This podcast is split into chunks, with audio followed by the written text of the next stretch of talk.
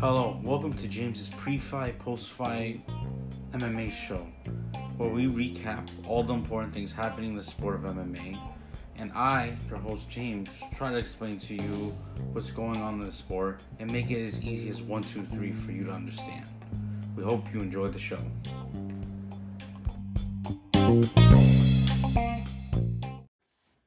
So we have the featured lightweight fight on UFC 274's pay per view with number five Michael Ch- Iron Michael Chandler, excuse me, versus Tony El Cucuy Ferguson, El Cucuy the Boogeyman. Great fight. Um, two guys coming off of uh, multiple losses. Michael Chandler coming off of his TKO loss against Charles Oliveira and his decisional loss against Justin Gaethje back in November.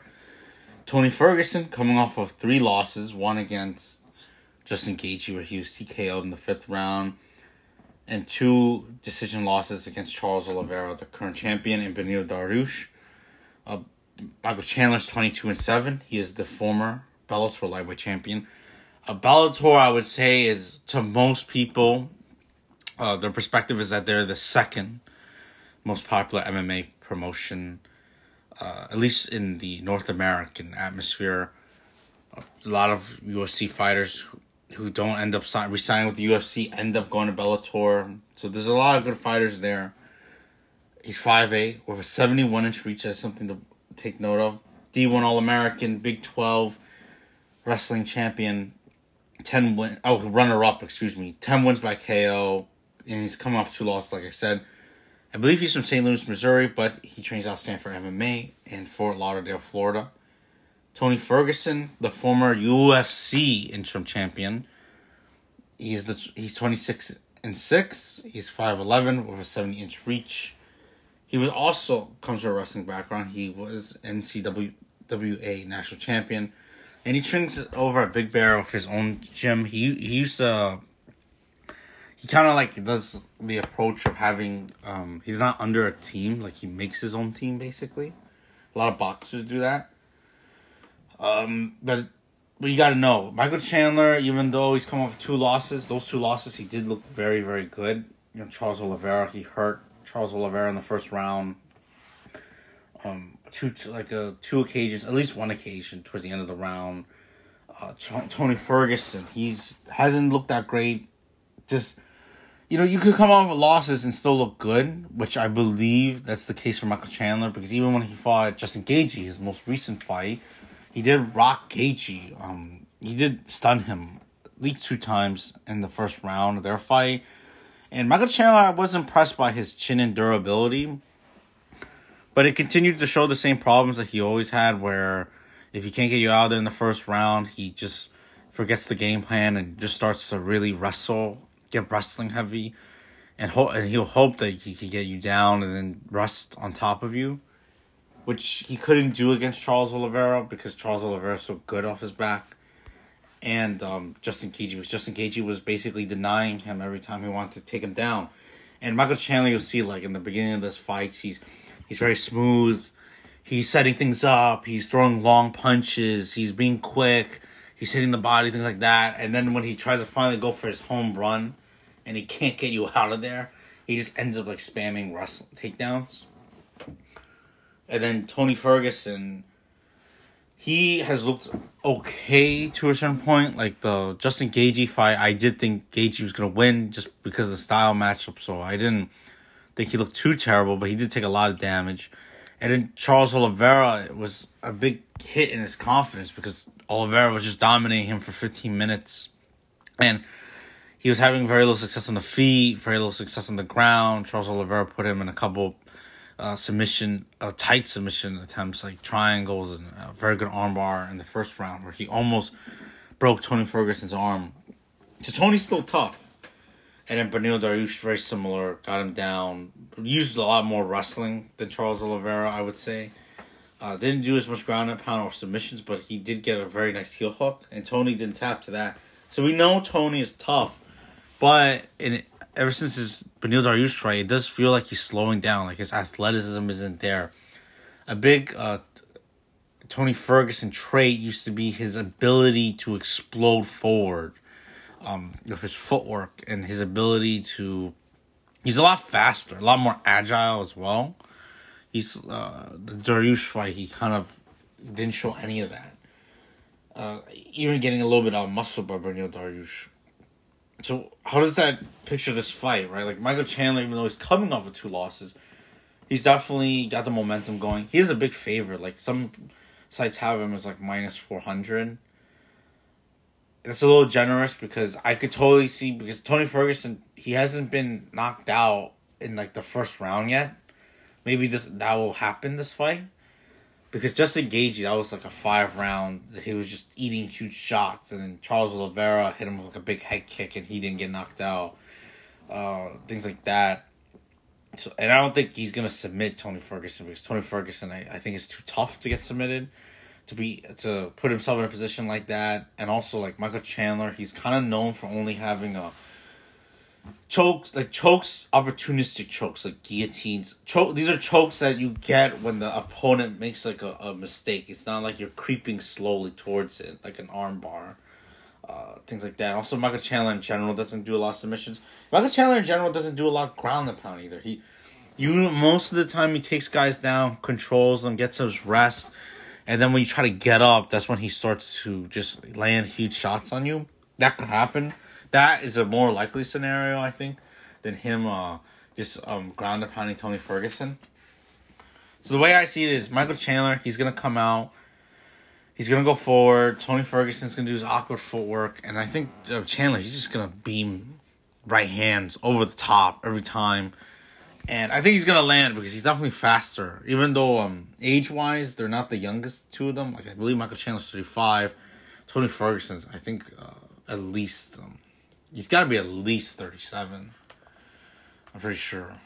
And he hasn't fought in a year, Tony Ferguson. But I think it's better because he is a veteran. Oh, excuse me. Michael Chandler's 36.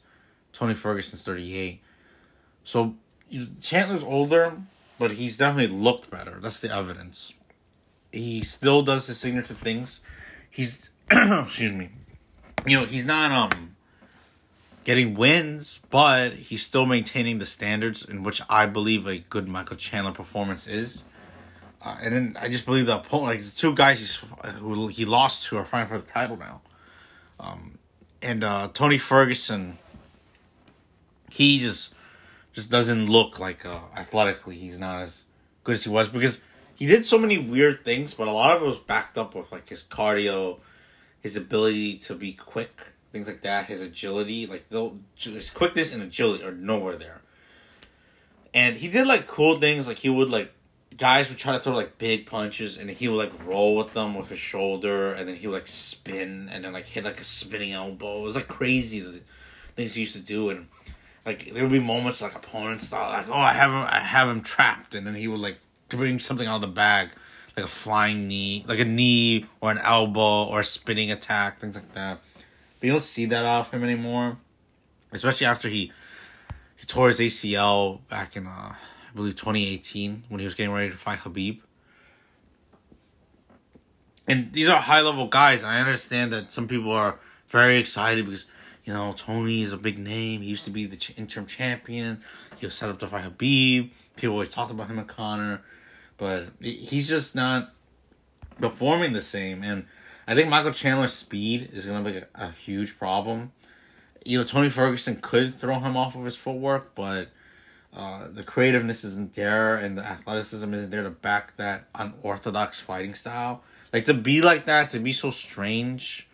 Like he like crosses his feet. Like he's like literally Tony Ferguson is salsa dancing in the octagon, and that is kind of like a mistake. But he used to be able to he was allowed to do it because of how athletic he was and how good his eyes were, meaning like he could see strikes, but it's just not there. And I think uh, Chandler he's gonna be too quick, and and then you add on oh, but Tony Ferguson, even though he's losing these fights, his cardio is still very good, which I do believe so, and his durability is still there. So what happens if he just eats these huge shots from Michael Chandler and survives?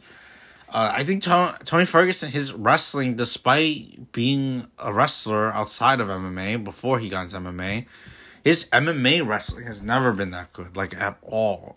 And it was probably it was a lot of, like he did a lot of basic mistakes.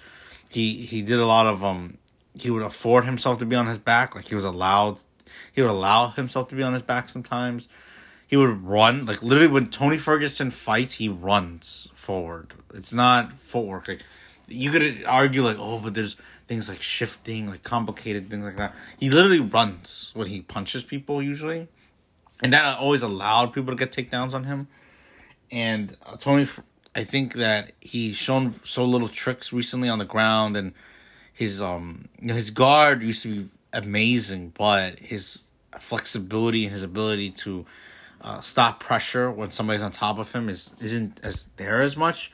Also, like usually Tony Ferguson would get those submissions when guys would open himself up, but Michael Chandler very rarely opens himself up in the ground. He's never even been submitted ever, Michael Chandler. And also, he uh Michael Chandler fought Charles Oliveira, who is hundred percent technically better than Tony Ferguson. A lot of people like to compare the two because they're both long, tall, uh, fight the same weight class, and they both wear sunglasses. It seems like a lot of people, but Charles Oliveira and Tony Ferguson, are totally different fighters. Um, that's why I think Michael Chandler. I think I don't think he's gonna get a knockout, but I do think he's gonna win via decision. There is a, a thought in the back of my head though that you know Tony Ferguson in his prime. I don't know about now, but in his prime, if this fight happened, he probably would have same thing get hurt in the first round. Michael Chandler's like really going at him. Michael Chandler's seeing red, just like like a predator against a prey. And then Tony Ferguson is like rolling with shots. He's um, and then eventually Michael Chandler's getting tired. Tony Ferguson's getting up from takedowns, and Tony just starts to piece him up with like straight punches. But uh, Tony Ferguson, I just think uh, he's not going to be creative enough on the ground to stop Michael Chandler from taking him there. Also, I think he's gonna he's gonna take he's gonna I think when he gets hit by Chandler, he is going to take more of the blunt force than he would have in his youth, because I think Michael Chandler will have an easier time reading him than uh, say like this fight happened like four years ago, when Michael Chandler was the Bellator champion and Tony Ferguson was the you know top contender at lightweight. That's how I see. it. I think Tony, you know, this, of course you could bet on it. You know, if you're a big Tony Ferguson fan, sure, but this is also a three round fight, so I don't think Tony Ferguson. Eat, if this was a five round fight, all right, I could see Tony Ferguson, despite um, showing his wear and tear in his last couple fights, I could see a possibility of him, you know, piecing up Michael Chandler a little bit towards the end, and then trying to go for a finish. But I, I don't think that's gonna happen. I think um Michael Chandler's gonna the first round's gonna be hard, explosive, quick. He's gonna try to get him out of there. A little bit of that in round two, and Michael Chandler's gonna use his wrestling, and he's gonna realize it's hard to take out Tony Ferguson, and um maybe Tony Fer- Tony Ferguson will probably land a couple shots after the first round, but also Michael Chandler. One thing that kind of really really surprised me was how he was able to take the big shots of Justin Gaethje, and Tony Ferguson doesn't definitely doesn't hit as hard as Justin Gaethje. So uh, uh, the lanes of how Tony could win are kind of closing on him as he gets a little bit older. That's gonna be um, that's what I'm leaning towards. I'm leaning towards Chandler. I think I think it will go to the decision. So that's how I see this fight.